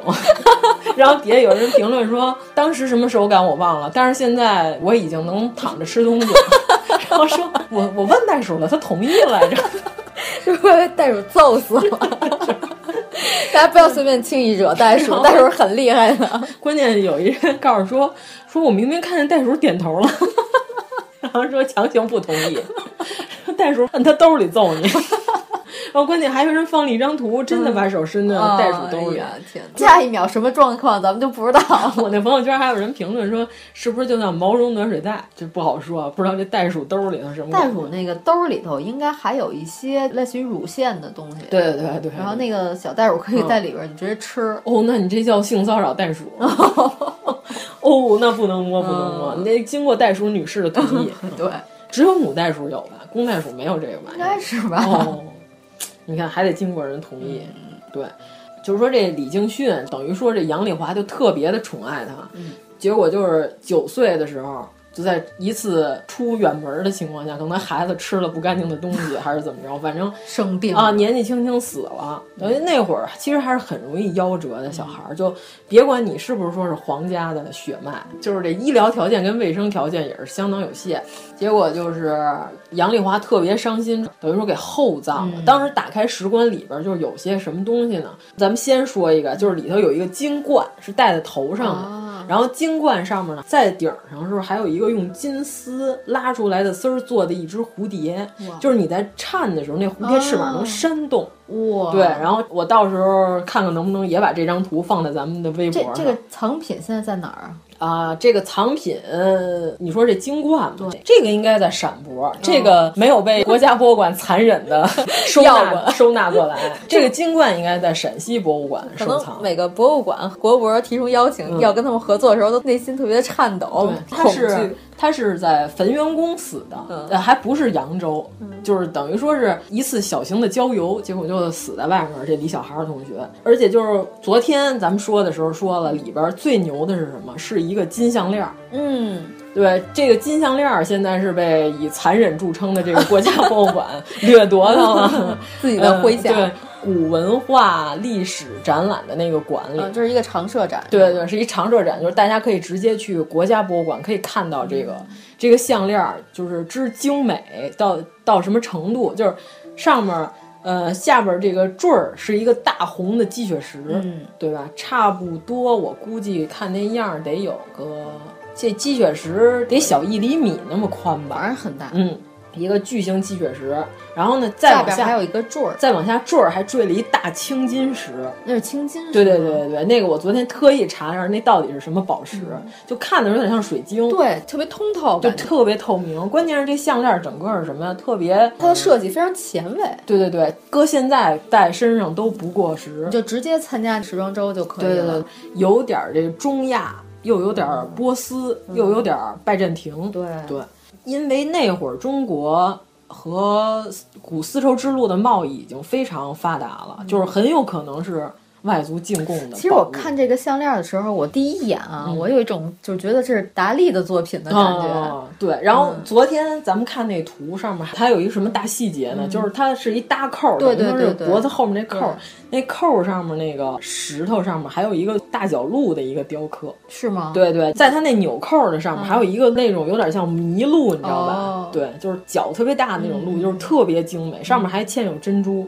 对，然后是一大金项链儿，嗯反正这项链儿大家在网上也可以搜到。就是如果说有机会来国家博物馆，就是以残忍著称的国家博物馆，也可以看到。嗯，而且还有当时是一对儿金手镯，嗯也是那搭扣儿的，特别的前卫。还有一个金杯，不是汽车那个金杯啊， 打开都一金杯车，哇，那太前卫了。这个金杯是名副其实的中亚风格，这个一看就是进贡过来的东西。然后里边儿最牛的是什么呀？就是有几个玻璃瓶儿。这个玻璃瓶儿本来以为应该是从波斯进口到中国的，因为中国古代是玻璃烧造技术不太行。嗯，结果后来发现这个玻璃吧，跟波斯那边进口的玻璃还不太一样，不是一种东西，叫高铅玻璃。这可能是中国本土烧造的两个玻璃瓶儿。可能它的嗯原料不太一样，我想。对，这东西在当年那就是无比的高级，无比的贵重，就一般老百姓肯定都用不起。见都没见过。对，所以等于说这高铅玻璃在中国，中国历史上是有可能烧出玻璃来的。就是咱为什么到后来就没玩玻璃这那块？咱就玩瓷了，因为咱这瓷玩太牛了，嗯就是已哦对经抛弃了玻璃。可能咱还是觉得不能完全透明，嗯我们还得走点这含蓄这块。要不然都看见里边是什么了。啊，不够酷毙、嗯啊！反正就是咱们后来就抛弃了玻璃这条道儿，这是李小孩同志生前玩的一些特别高级的东西。嗯，还有一个点，李经训的墓志铭最逗的是什么呀？写的是北周皇太后给他嗯嗯建的这个墓，但是当时北周都已经灭了二十多年了，都到杨广这块儿了已是经。而且李经训死了之后，就是李小孩儿同志，不是说埋在皇家园林里，就嗯按说他应该是进皇家这块的，结果他是埋在了万善尼寺里，就是等于给他埋在尼姑庵里了。嗯，就是说，为什么其实是杨丽华吧，心里可能还是有点惦记北周，因为她毕竟她老公是北周这块的。当时北周灭亡了之后，所有的女眷都到万善尼寺出家了。就是有点像什么，像李世民死了之后，所有那些前朝的妃子不都去感业寺出家哎了吗？，六味地黄丸是 谁来着？萧皇 后是杨广的媳妇儿，是吧？是不 是就是他？我没记错吧？嗯对你介绍一下六味地黄丸 吧，这野史，这不是正史，过于野了。 你就啊随便瞎说一下呗。哦，娱咱乐之前娱没乐一说下过吗？没说过。哦，就是杨广老婆就是萧美娘同志嘛，不是说萧美娘同志特别的美嘛嗯？她前朝是南陈的一个宠妃陈叔宝的妃子儿嗯哦，等于被杨广给改了到她这边来了。改了这个 词儿，改了过来之后，这哎，就那有俩点皇有上。点像真服啊，我感觉。啊，对，改了过来之后呢，后来他又这是野史了，不知道真的假的，跟了那个瓦岗起义的这个李密这块儿、这仨了，因为李密后来也称帝了嘛，这仨皇上了。后来说的是他又跑到了突 厥，哎，怎么算完之后少一 个呢？我们是要查一下吗？好吧，这六味地黄丸得好好查一下。昨儿我们可没说这六味地黄丸的 事儿。哇塞，这野史比我这还野！ 我记着他是跟李密好了，怎么这里说的是还有跟宇文化及还有事儿？哎呦，那有可能啊。对，反正说的是最后那个杨广是被宇文化及活活勒死，死了之后，这个野史上说的是又跟宇文化及有事儿，就后来宇文化及呃完了又被窦建德给打败了，等于说他跟窦建德又有事儿，然后有事儿完了之后呢，最后是跑到了突厥，最终最终是被李世民迎回了这个大唐，等于说这就是六个人儿，六道 轮回说了，已李世经民是。嗯把萧美娘接回来的时候，其实萧美娘已经快六十了。说李世民看完之后还是十分倾倒。啊这萧这李世民这个眼光儿也，你给我找一个快六十岁还能维持青岛的当代的例子有吗？原来演武则天那个老姐姐叫什么来着？台湾武则天，哦，潘英迎紫老师，对，是不是有点她这块的？嗯那李世民这个口味。我觉得应该还是尊重为主，嗯对吧？然后反正是呃前好几朝的归了包。包齐，归了包堆，给他凑了六个，嗯所以告诉说史称萧美娘是六味帝王 丸。我说凭什么呀？反正正史上是没有宇文化及跟窦建德这块儿哦的，是到了突厥，最后被李世民给赢回来了。因为李世民他是名正言顺，他说我不是起兵造反，所以我要安抚前朝的嗯这些妃子儿。就最后扬州的这个墓穴，就是杨广嗯和萧皇后合葬的墓，其实也是李世民帮着萧皇后一块儿主持修建的。嗯对，所以说李世民这人，再说了，杨广是他表叔啊，他给他表叔修坟，那是他表婶儿，哦他怎么能跟他表婶儿有好事儿呢？不可能，真是不可能。嗯，你这严格意义上来讲，都是一家人。嗯他表婶得多漂亮也不太行啊。那也是婶儿啊，叔可忍，婶儿不 可忍。叔可忍，婶儿也不可忍，是可忍，孰不可忍，婶儿可忍，叔也不可忍呐。哎，咱们怎么说到咱昨天？关键你看啊，我们这从录就发现这个问题。嗯我们昨天怎么说到兵马俑？咱们这么说啊，嗯如果说现在让你说最想去的坟是哪个坟？嗯我最想去的其实不是特别有名儿，嗯就说出来都不是特别有名儿，是汉阳陵。汉阳陵，你看，就好多人都不嗯我知就道。知道汉阳造。汉阳造可还行，这个也在陕西咸阳。对，这个就是什么？就是告诉说是小号的兵马俑，哦对，反正是特别的猎奇，就里边儿也是一堆汉代的陶俑，而且它这个陵墓是怎么盖的？就是现在为了方便大家参观，它在那坑道上面盖了一层玻璃地板，你可以直接在这坟上走，就是场面非常的精彩。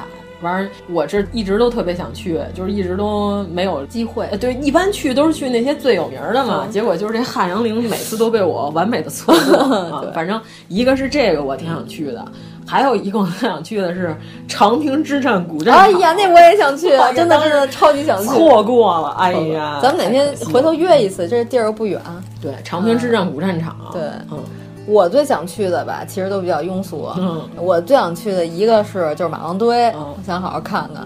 然后还有一个就是阿里的总部哦三星 堆。马云的故 乡，有无数的小马云徜徉在山野之间哎呀天哪。嗯哎呀呀，反正我还是觉得三星堆有外星人的这嗯个嫌疑。哦啊嗯啊，反正咱刚才说那个伏羲女娲在三星堆反而有这实体出土，实体就是铜像，哦就是铜的，两个人的上半身都没有穿着衣服，哎呀然后能看出来是男是女，嗯但是呢，这脑袋都是马 云，然后底下是两个蛇尾相 交，一个男马云，一个女马云，然后底下是蛇尾纠缠。你就说吧，嗯这个三星堆和天猫那只猫像不像？ 像啊像啊，嗯，还有渊源。但是这个马云三星堆这个还是掉眼 儿，比那天猫还稍微妩媚一些。哎呀，嗯关键是我不知道大家有没有注意过这个三星堆啊，三星堆出土的这些文物的图片。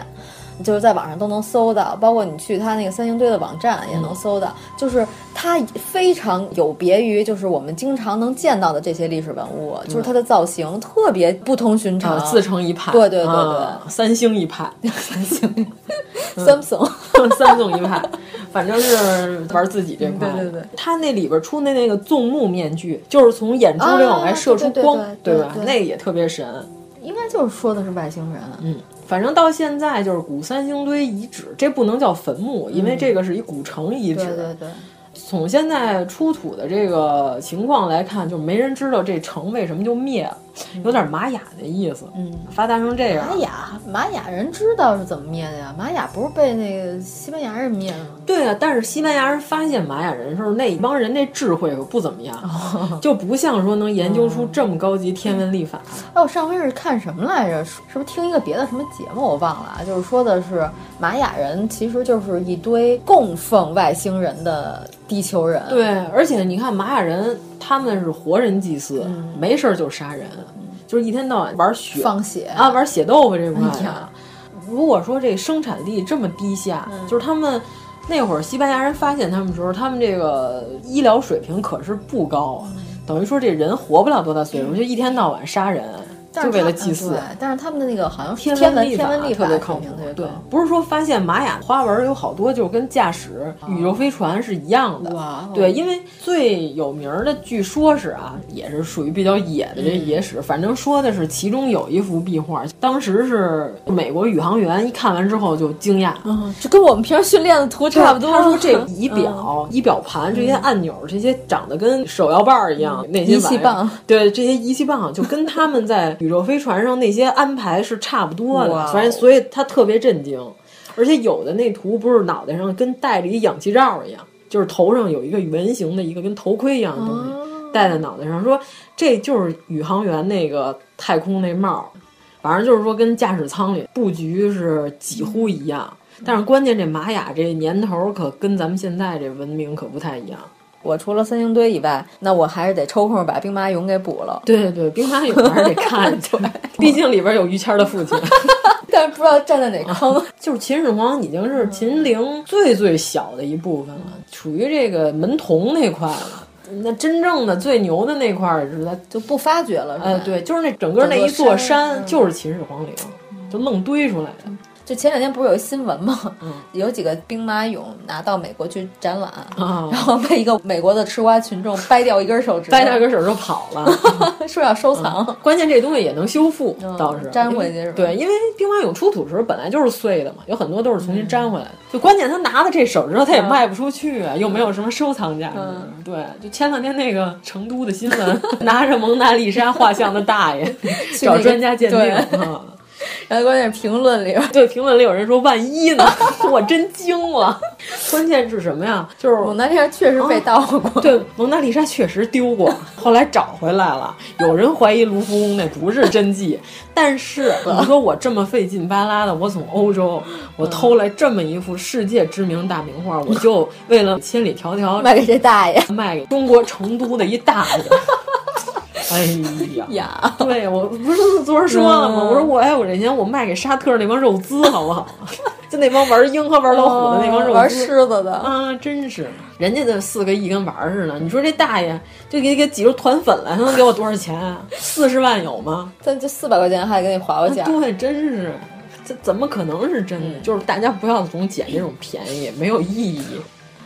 哎，反正当时不是有关于秦始皇陵的这个传说嘛？嗯就是说秦皇陵传说是里边是水银组成的河流，然后天上是珍珠镶嵌的银哇河，等于说天上有一个银河，地上也有一个水银流动的一个银河。两个李银河， 嗯，也太可怕了， 嗯两个银河老姐姐，太太受不 了。靳东肯定不会去的。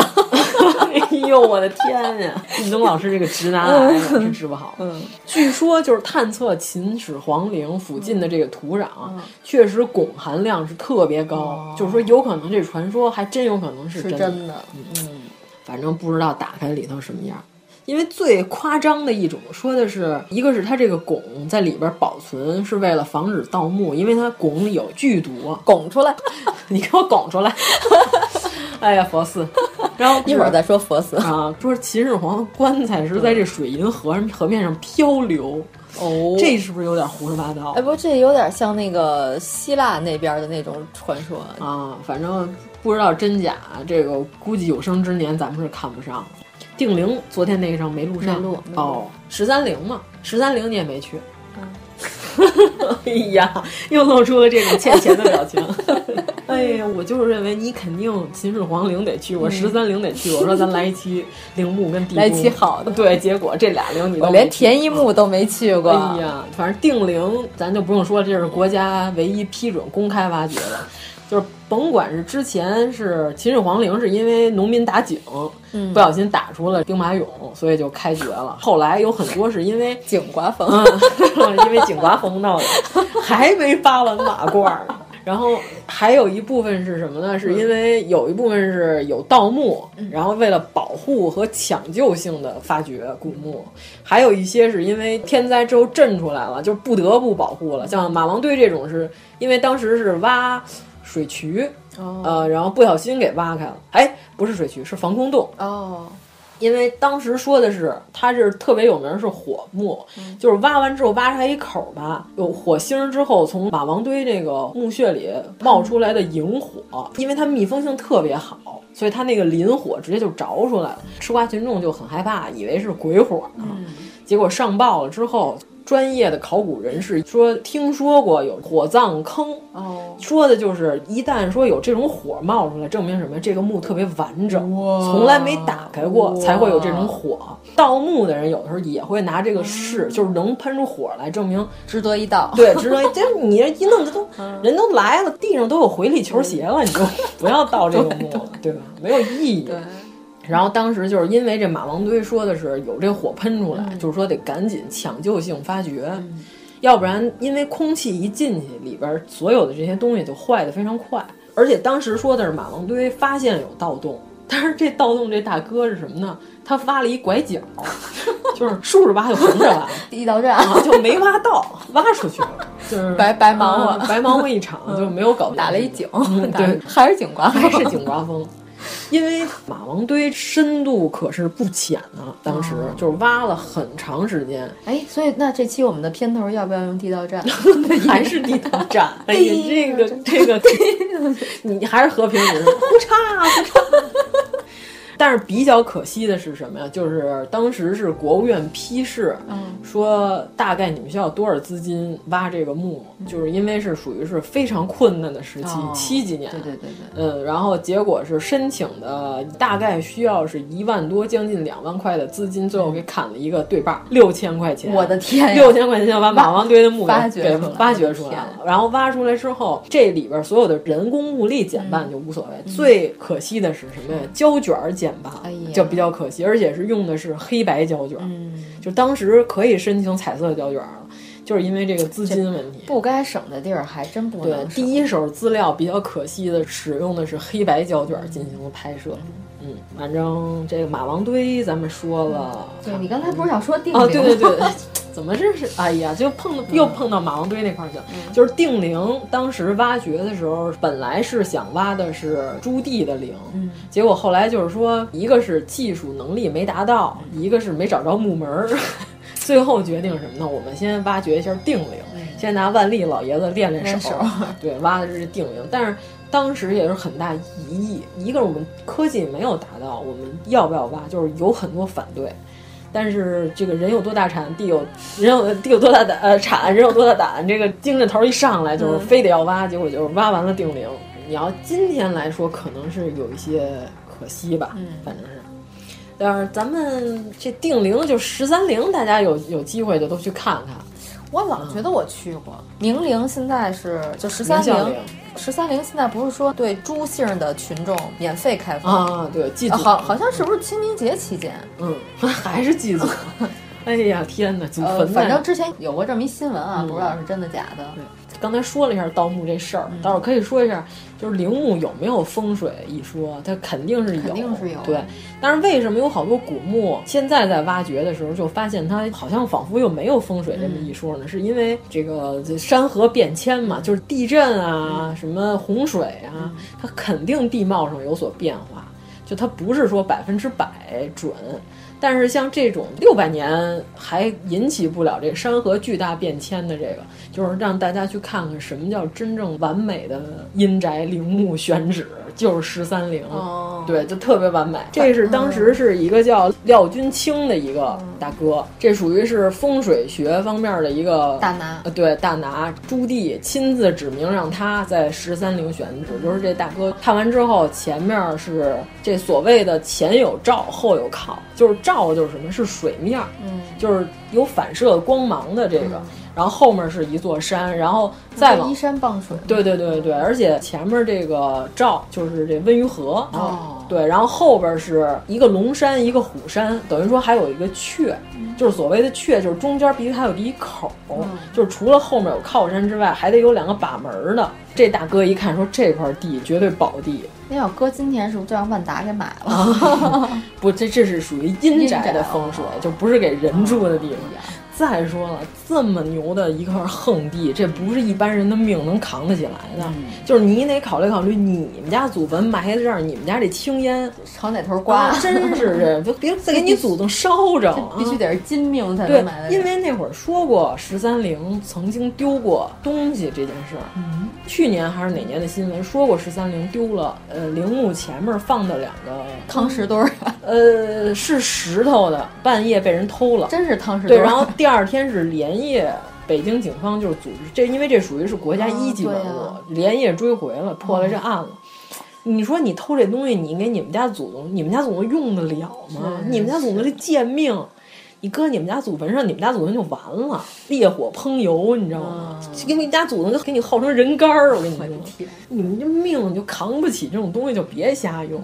你要补充什么呀？就随便补充两句，就是法门寺地宫是因为下雨，嗯，它那个外壳是一明朝的塔，直接就倒了，露出了唐朝的地基，等于说原来那塔基是唐朝的，等于法门寺那个宫门就。在那个塔基呢？对对对，就是露出来了。露出来之后，发现了法门寺地宫呃，对，地宫其实严格意义上来说，它完全是按照皇家遗葬的这个规制来，因为它请的是释迦牟尼佛的佛指骨塔利，呃，舍利什么塔利，塔利塔利班改，请了释迦牟尼佛的佛指骨舍利，这就是等于是释迦牟尼佛的一个墓葬形制，而且里面就是陪了各种大量的这个金银器，关键是说当时刚打开这地宫，是不是有台阶儿嘛，撒的全是钱，就是叫地撒金钱。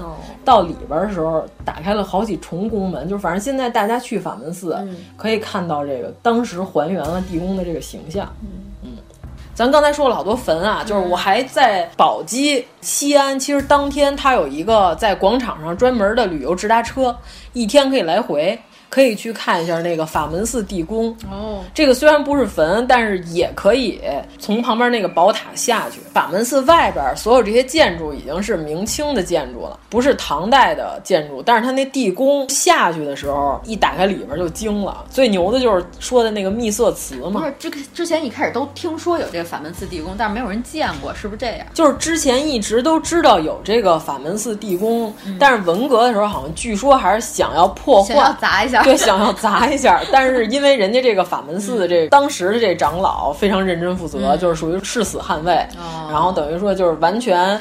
保护起来啊了。保护起来之后，当然后来是因为地震，就等于把它震开了，然后那不得就不去呃就是修复性的对对这个对，如果要是不保护的话呢开开发一，下嗯它已经被震开了，有可能这文物就受损。所以说，就是进行了一下集体的清点，因为当时说法门寺打开，它有那墓账册，就是我这宫里有什么东西，嗯就是比如说那个五斤大米，然后呢 两桶花生油，哎有一箱苹果， 太不高级，你这按你们是发的这年货啊吗？就这意思。嗯他就按着这墓账册里点，这里头东西一样都没少哇，就是已经全到这个份儿太难得了了。而且最牛的是什么？之前这个一直有历史记载说，唐朝有一种词叫秘色词，嗯没人见过。一看就是他这账册里边写着秘色词有多少多少个碗，多少多少个盘子。嗯哇塞，那这秘色词等于说咱有实物了。之前光是写字儿说谁也没见过什么样儿。现在法门寺里边就可以直接去看，它有秘色瓷的展，嗯光打上去之后，里边就好像一直有水迎在盘子里一样。 所以说这个如果想看，你只能去法门寺亲自观看。呃，好像在国家博物馆曾经我， 又就是又我上次说的那个展览时候，有几个是借调到国家博物馆来展览过，但是后 来还没还？呃不知道有没有还我就不知道，因为国家博物馆一直是以残忍著称的。 嗯食物链最顶端？这个残忍的国家博物馆。嗯 对，反正就是这个秘色瓷，然后还有什么呢？就是里边还有一些就是香薰球，嗯这个好像咱们国家宝藏也说过这个东西。不是你，你一说这国 国家博物馆，我怎么听着那么像刘备的作风？ 馆长是刘备吗？把荆州借回去不还了。 哎呀，太残忍了，嗯。 然后里边还有咱说的那香薰球，等于说它是一个悬垂状态的，中间是镂空的，外面是个整个雕花儿。把里边这个香薰装在里边呢，就是你在走动的时候，因为是地心引力的作用，所以它不管你是往哪个方向转，嗯它整个香薰球一直都是垂下来的。等于说你挂在身上的时候呢，或者说你在熏衣物啊、被子的时候，这个东西都不会洒。不是说我里头搁一个香薰，我点上之后洒嗯了烫自己一身，这个都不会发生。不明觉厉啊！啊是不是所有的博物馆被国家博物馆邀 请的时候都瑟瑟发都都抖？特别害 怕，赶紧看弄看我们什么了？看上我们什么了？赶紧藏起来！啊！对，你看这香薰球里头是这样的，啊嗯就是它一层一层的打开，然后最中间的这个是用来猛装一香看薰有点像，如果它合上的话，应该有点像个怀表。哦，这个应该在国家宝藏那个节目里对有对展对示，对是吧？有一期好像说过这东西，银质镂空香薰球，还出土了全套的银质茶具。这咱说唐朝有茶道，就谁也不知道这茶道这个整个这一套流程到底这食物是什么怎么回事儿，嗯就是里头就从啊磨，然后到制作到什么全都有，这一整套的茶具也有展览。所以说后来就是说，大家明白唐朝是属于吃茶这个概念，嗯对是就从跟法门寺地就跟宫芝麻糊一 样。有，是从法门寺地宫开启以啊对啊后才清楚这个。而且你想，它那里头还撒撒什么？我没记错的话，还有什么佐料佐料呃，各种香料、对对对对葱花儿，对，哎，够不够火腿肠儿？ 有点像有有邪炒教的煎饼一有样炒，面儿和面茶，哎，对对对，那个有点劲儿有点和现在的茶截茶然汤不同茶，汤，对吧？就是还是芝麻糊那块的。而且因为它是要把茶磨成粉直接冲，哎，有点像现在日本茶道的那抹种茶啊，对，也特别浓厚。关键它还撒好多乱七八糟的东西，我想想这芝 麻，搁在我嘴边儿喝下去的时候有一些怪异，然后还出土了几件实物的衣物，就在这法门寺地宫里边儿，就是大家到时候也可以看。就是唐朝嗯真实嗯对对对对，它有一个工艺是把、黄金就是无限延展，砸的特别特别瘪，然后再把它抽成金啊丝，绣在等比例缩小的红色的一个袄上。嗯，就是那个袄，它不是说一比一穿在人身上，因为它是供奉给佛像的，所以它是地宫里的东西。就是那里边有一个红色的袄，上面那个金丝儿，大家可以看一下，特别的精美。据说啊，还有一件是武则天生前穿过的服装，嗯，是她供奉在上面，因为说衣物账上写着是武后。嗯你看，这是我刚才说哦的，整个把黄金拍成金丝之后，然后绣在这个衣服上。嗯我感觉都是有点像金丝织就的了，对我感觉，如果当时武则天穿上这，应该还特别晃眼， 挺沉的应该。尤其是在太阳光底嗯下，黄金甲， 哎呀，太可怕了。嗯有点像昨天咱们看那个软肋甲，你看了吗？你记得吗？那咱们说说北京附近的坟。北京附近，其实我就去了一十三陵，我都没去结果过十三陵你都没去过。 反正我是认为啊，不管您去哪个陵墓看展览，不要随便在人家陵墓的形状像碗的东西里扔钱，就谢 谢。我实在是无法忍受了。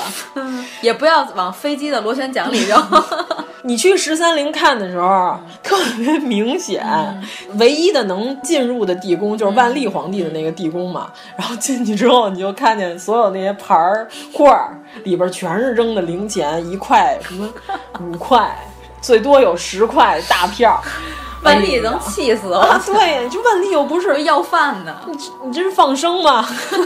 许愿池，你拿我这当什么了？我觉得现在好多简直就是愚昧啊呀、这个就是一些愚昧的旅客啊哦就到了那儿就喜欢干这件事儿。就是我们去的那天还下着大雪，嗯几乎没有人。进去之后，那地宫里还冷飕飕的，冷飕飕就冷飕有 飕吧。气氛呀，你这个、啊，然后进去之后，那块儿里全是扔的钱，然后我说这是谁这么没有文化，特别生气，干出这种事情。我们一定要纠正大家一件事，就是现在很多的影视剧作品里，嗯明朝的皇上都戴着金色的皇冠，这个完全的不对。嗯就是明朝皇上平常戴的都是纱帽嗯都是黑色的，黑色的纱帽。金冠只有他死的时嗯候，随葬的时候才会陪葬给他。就平常皇上不可能戴那个东西，然后皇上不花纸钱儿，不花民币。啊对，反正现在去十三陵万历皇帝那个陵旁边就是个文物展览，大家也可以看到，当时取出来金丝冠的时嗯候，因为太软了，考古人员拿出来的时候，上面还摁了一个手印儿，就凹进去了一块，还有那个哦凹痕还在那个冠上。慈禧的那个墓，你后来去看了吗？没有，那不是都被孙殿英挖的差不多了吗？那还有什么可去 的？那个地方还有一些慈禧找人画的画儿在那儿展 示。慈禧本人都被划了吧？对，嘴都喝豁成那样哎了 呀，就为了把她嘴里那点东西掏出来。你变成裂口女了，嗯田一木啊，但是你去了吗？要不是你说我一下我没去啊，我想去来着。我就路过，我也没进去。反正田一木有机会，咱们还可以去一下，嗯因为咱们不是之前说过推荐北京法海寺，嗯，里边有壁画特别精美，旁边就是田一木对。挨着法海哦寺嗯，是北京目前唯一的一个宦官文化的一个博物馆，里边是有一个太监叫田义，把他的陵墓直接给改成了宦官文化博物馆。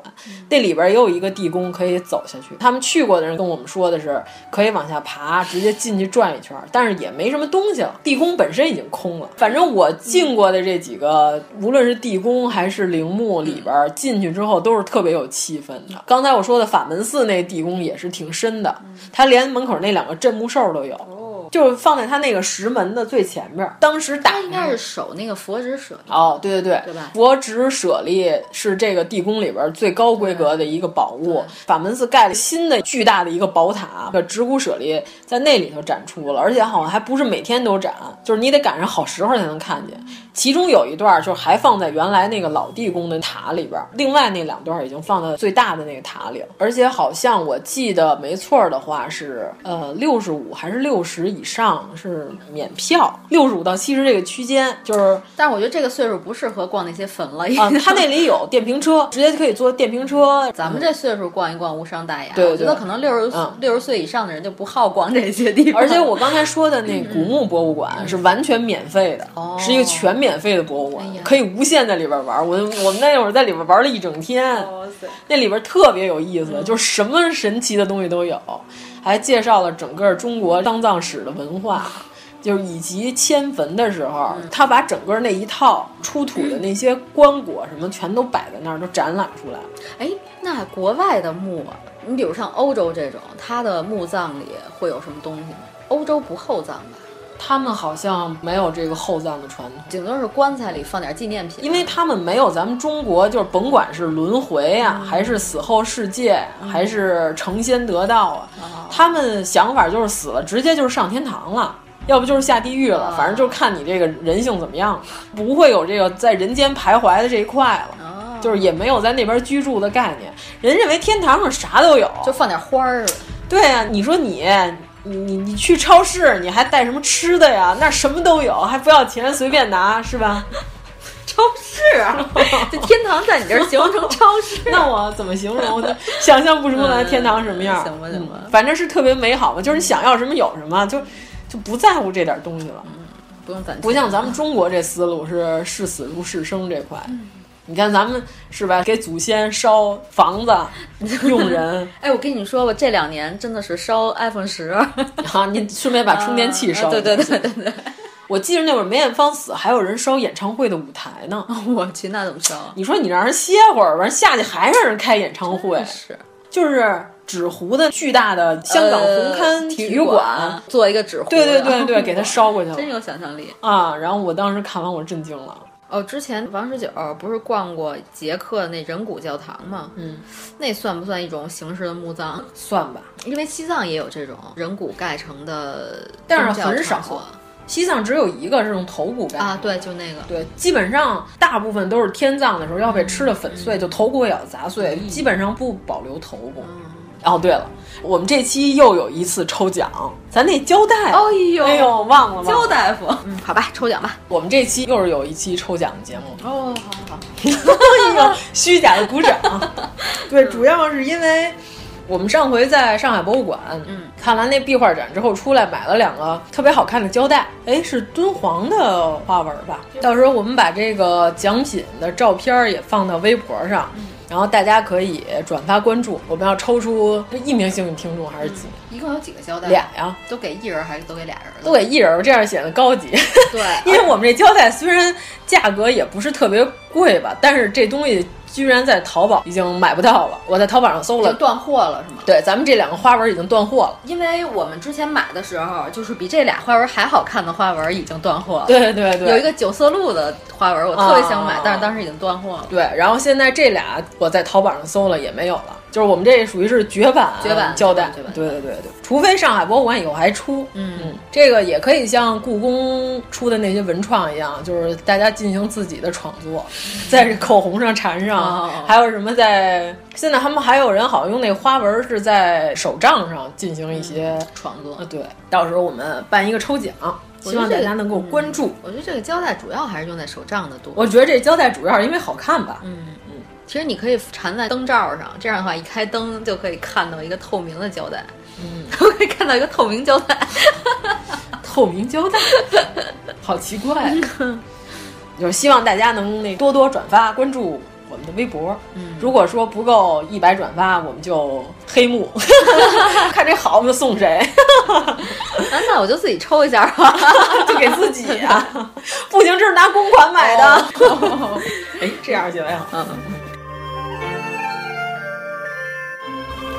如果您喜欢我们的节目，请在微博和微信公众号搜索“一九八三毁三观”，给我们留言，告诉我们你的三观故事。一阵阵清风传起声哟，一曲曲古乐回荡在十三里。琴声中是人是马，应有歌谣。琴声中地下宫殿举碧舫。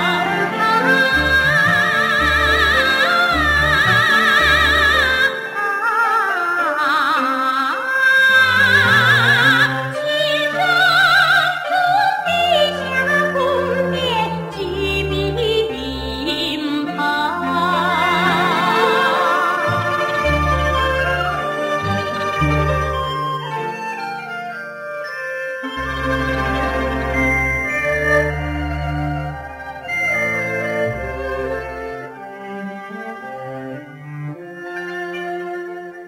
一排排画廊，一处处风景哟，一片片古树，掩映着十三陵。陵园中民族艺术放异彩哟，陵园。